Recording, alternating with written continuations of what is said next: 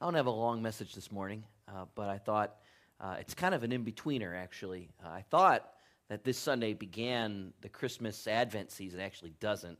It's next Sunday. And so this is kind of one of those go betweens. We're going to talk a little about Christmas, but uh, I think it's just a timely message uh, when it comes to the season.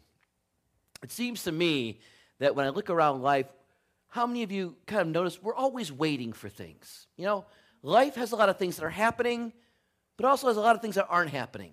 We're waiting for things. Recently, you know, on a trip to Disneyland, I mean, I noticed that you spend the majority of your eight to 10 hours there waiting, waiting in lines, waiting for food, waiting in traffic, just waiting, you know, sometimes waiting to get off the ride. And there's just a lot of times where you're sitting and doing nothing. And of course, I've noticed at Disneyland, particularly, the better the ride, the longer the wait, right? Sometimes in life, it's the same thing. The, the better the thing that we're asking for, or praying for, or working toward, the longer the wait. Here's the thing oftentimes, we begin to pray about the things we're waiting for. Maybe it's to get a spouse, or to get a big financial deal to come through, to have a breakthrough in our finances, to buy a house, to get a college degree, to get into college to get a medical procedure. There's things, God, we're, we're waiting for this, and we pray that it would come sooner. And one of the great encouragements of the Bible is the moment we began to pray for something or someone, heaven reacts.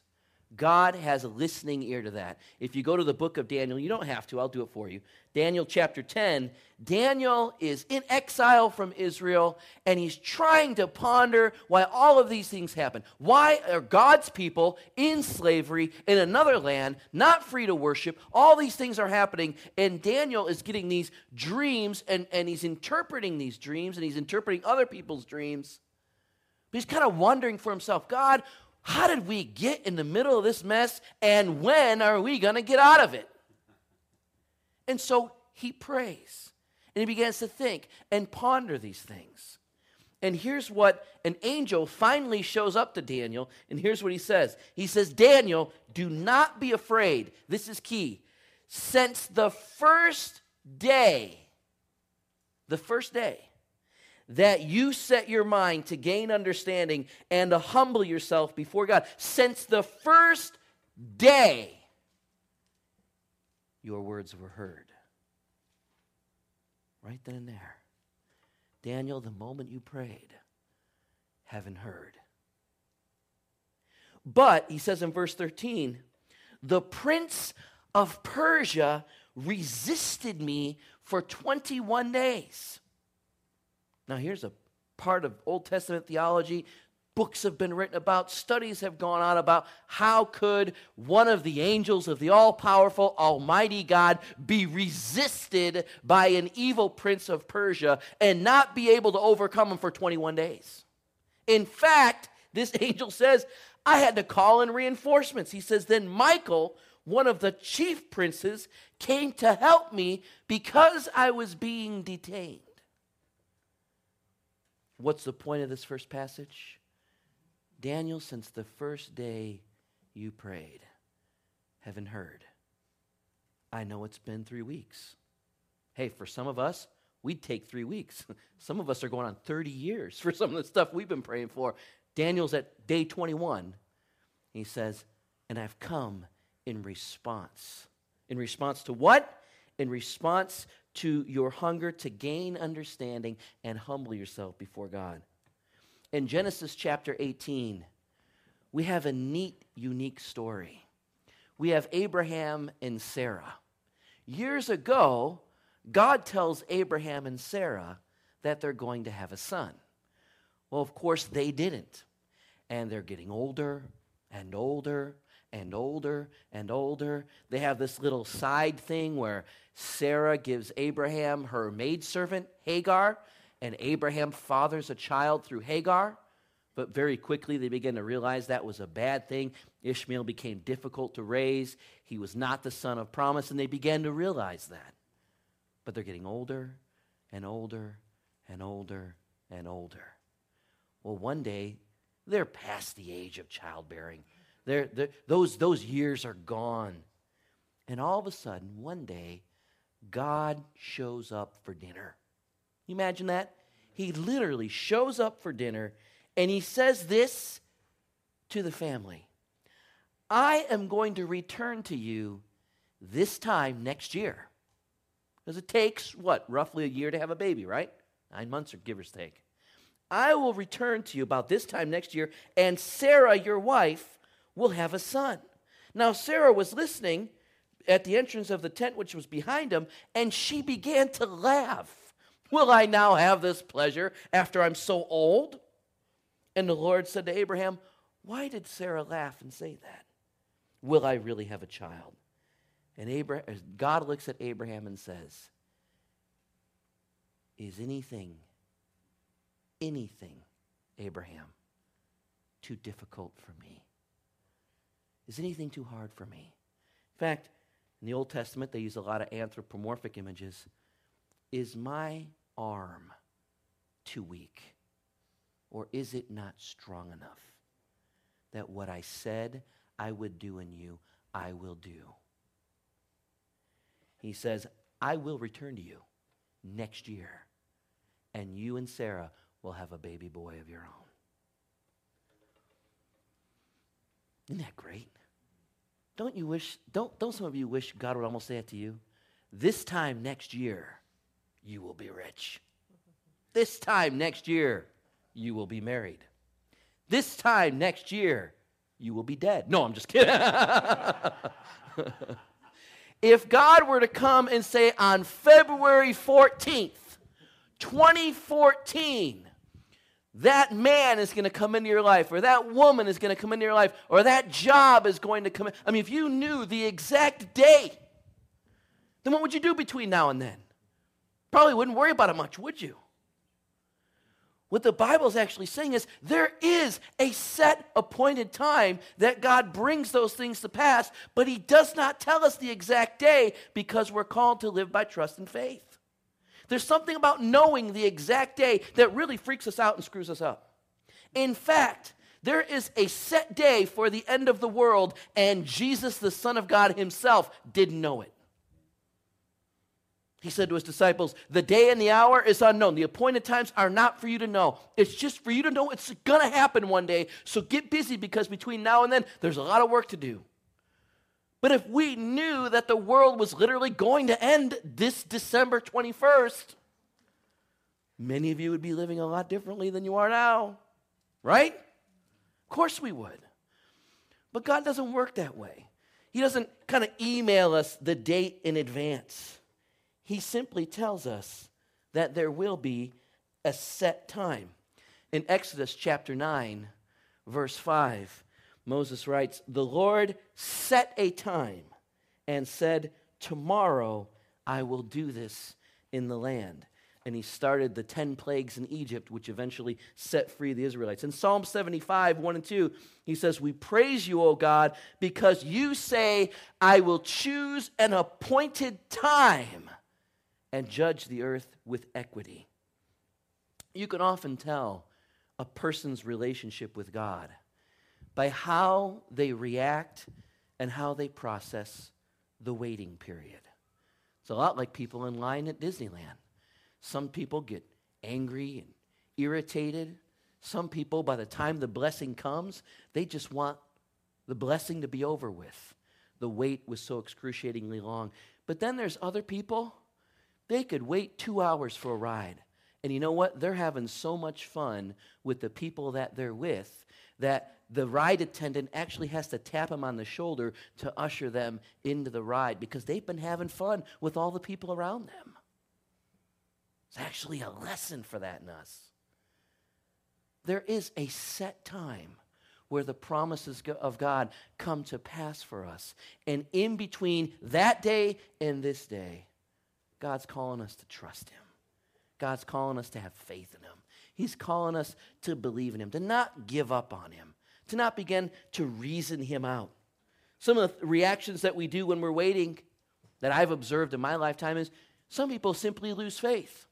wait for something long enough, you simply begin to believe there's nobody at the other end of the line. That you're not praying to anything, you're just speaking into the air, that there is no God. A lot of people just simply lose faith because they prayed for something and it didn't instantly happen like the TV preacher said it would. Or we wait 24 hours. And if it doesn't happen in 24 hours, well, then there must not be a God. It's very easy, very quick, and it's almost a cop out to just lose faith. Well, there must not be a God if it did not happen according to our timetable. And the fact is, when God sets a time, He sets the perfect time. How many of you have prayers that you're glad God didn't answer exactly when you prayed them? Because if He had, you might not have gotten a better blessing later as you grew and matured as a person or as a Christian, as a human being. The second thing is, is we try to reason it out. Well, there is a God, and He does answer prayer, but this is not how it works. Know, this is all those faith people, all those Pentecostals, all those charismatics. Oh my goodness. You know, they're happy people, they're jolly people, they're great singers, and they can shout like the best of them. They can pray hot air balloons on Sunday, but they just don't understand how reasonable faith works. You know, you're, you're on your own in this life. You, got to go out there and make it on yourself. You, you go and grab stuff. Don't wait for stuff. Go and grab stuff. Let's be sensible about such things. Well, the fact of the matter is, that's not the biblical witness at all either. There are people, strong, sensible, intelligent, that God simply says, wait for the appointed time. Another way to do it is we get angry. God, whoever you are, wherever you are, I'm mad. I'm upset with you. I needed a wife 10 years ago, and now I'm pushing 40, and I don't want to be having kids when I'm 40. I'm getting old. I'm getting tired. I'm mad. I can relate to that one, by the way. I would not want to start a family now at 37. But, uh, you know, just get angry because it didn't happen. Other thing we can do is begin to think bad of God. Maybe God isn't so good. Maybe isn't a good God we thought he was. I'm sure Sarah began to think that as she began to go through menopause, as she began to have hot flashes and all those things happening to her. And she began to think, you know what? Maybe God's one of those. Maybe, maybe this, we should go back to our moon gods because, you know, this Jehovah God, he kind of dangles you on a string, and then I'm drying up, and I've got no baby to bear. Maybe he's not so good. Other things we can do is get scared. Or I think one of the things we do more often is get controlling. You know what? If God ain't going to make it happen, I'm going to make it happen. There's a problem with us trying to make it happen. And I see this more and more in our society as we begin to freak out. Doesn't necessarily happen at first, but the longer people grip on and try to make things happen, they just kind of go weird. I don't know what it is. We can call it all sorts of syndromes and all sorts, but they just kind of flip out in life. Because you see, there are set appointed times and by the way, we don't get everything at once throughout the course of our lives. There's just blessing that builds upon blessing. And you may say, well, then, Tom, what is the point of the waiting period? As Americans, we would say that. All right? I'm living, I'm, I'm going to die. What is the point of the in between periods? It's for us to grow. It's for us to grow. If I spoiled my kids, gave them everything they wanted all the time, be monsters. They'd be mean, be proud, look down on other kids, play with them differently. But as the blessing comes in sequences, what's happening in between? They're growing. They're learning they don't need stuff to be happy. They're learning they don't need people to be fulfilled. They're learning that God is good in the waiting period just as much as the blessing period. Amen? I know for me, people often ask, Well, Tom, what, what's one of the things that you struggle with while you're waiting upon God to fulfill something? And here's the thing I, I really get I don't know why I'm not that old yet, but I have a strong sense of mortality. God, I'm not getting any younger. God, we're losing time here. I mean, come on now. I'm, I'm pushing 40, you know. God, you got to help me out here. T- stuff's going by and certain things aren't happening. Come on, God, you got to make this come through for me. Here's the interesting thing about God we tend to think that God would go from A to B to C to D to E to F to G to, right? Right? I mean, just kind of a, a sequential order. When a lot of times with God, He may start you off from A to B to C, and then He skips straight to M, N, and O. What happened?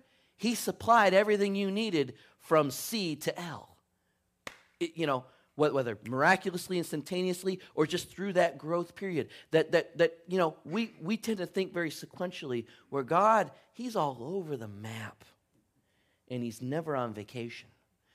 I had a Foursquare convention, I had recently heard of a story of a pastor who had lost his voice.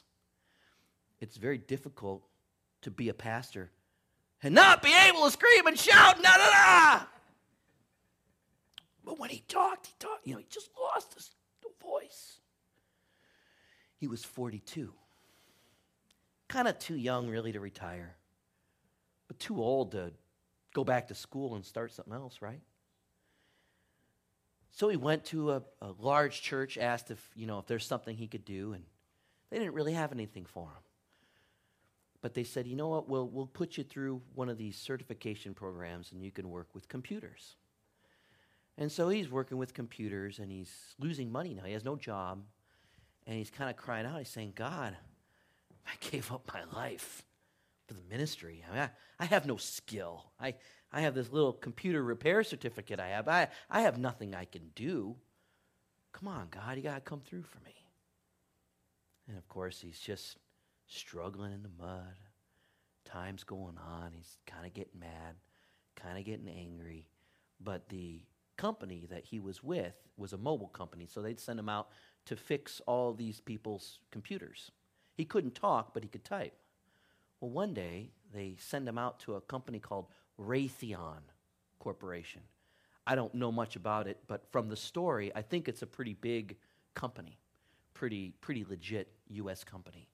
And he goes out there and he's fixing all these computers, and one of the people spots him and really starts to like him he's an IT guy. And they begin to have conversations, and he, he goes out there. And so one day he's in there, and the guy pulls him aside and says, You know what? I'd love to bring you on our team. Now, I know you don't got all the degrees and everything, but I mean, you've got. You've got what we're looking for the people skills, the, the way you present yourself. There's a professionalism about you. Would you be willing to come on and we'll train you, we'll certify you, we'll get you all going? And of course, he started off with the Raytheon Corporation, and he's been there for the last 10 years, and he taught himself how to be a software engineer. Now, it's interesting. I hear that story, and I think, man, why didn't God just heal his voice? He can continue to be a pastor. But at the set appointed time, God provided what was needed in spite of the things in life that come at us. Amen?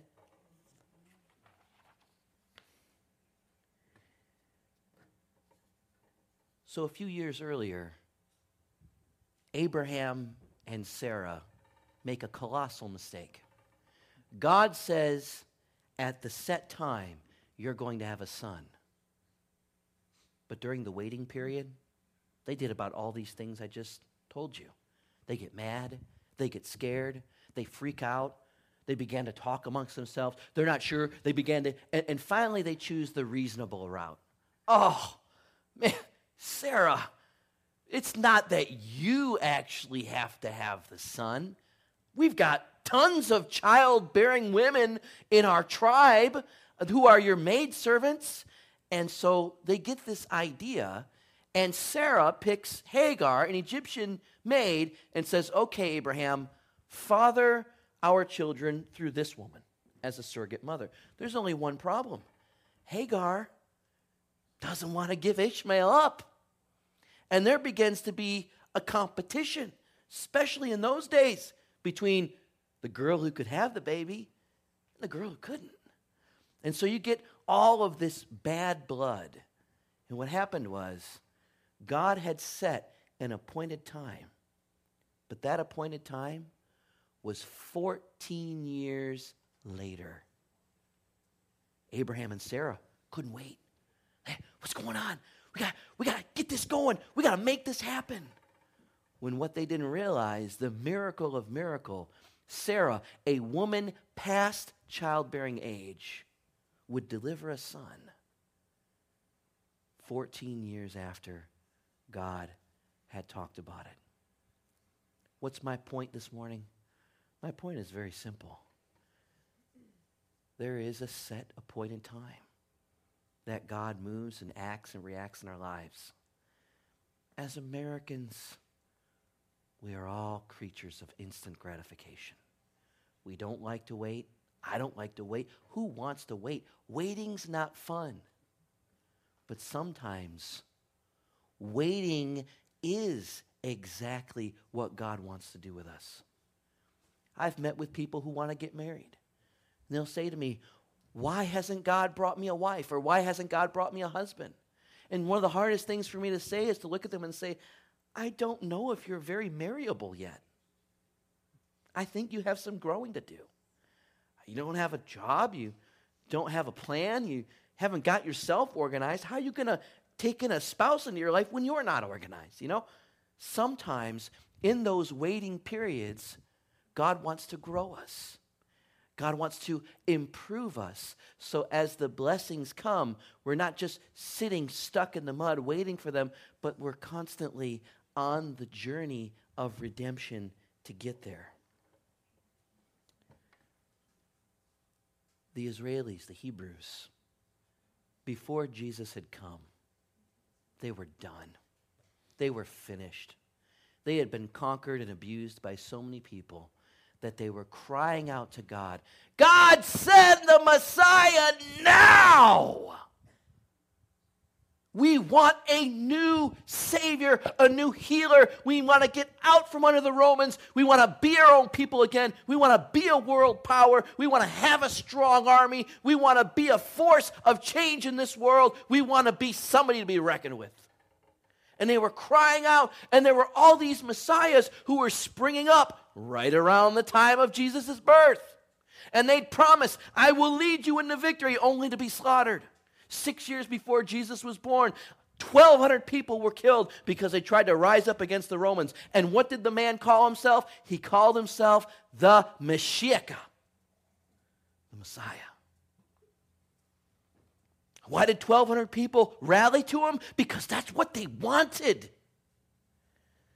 What got Jesus what got Jesus killed ultimately is that he was not the Jewish Messiah that the Jews wanted. So if there's two points in today's message, it's this. First of all, we're called to wait. And second of all, we're called to release our answer up to God. They wanted a political general to come and save them when God sent them a spiritual Savior. They didn't want Jesus. They didn't want someone to come and preach love and miracles. I mean, that was all great and everything. But at the end of the day, they're all following him, and their question was okay, all right, Jesus, it's all good and stuff. I mean, you're a good preacher, nice guy. When's Rome going to fall? When we, when we, when's the kingdom of God coming? You said the kingdom of God is near. We're waiting for it to come. They're thinking of the kingdom of David. When Jesus is thinking of the kingdom of heaven, Jesus was not the answer they were looking for.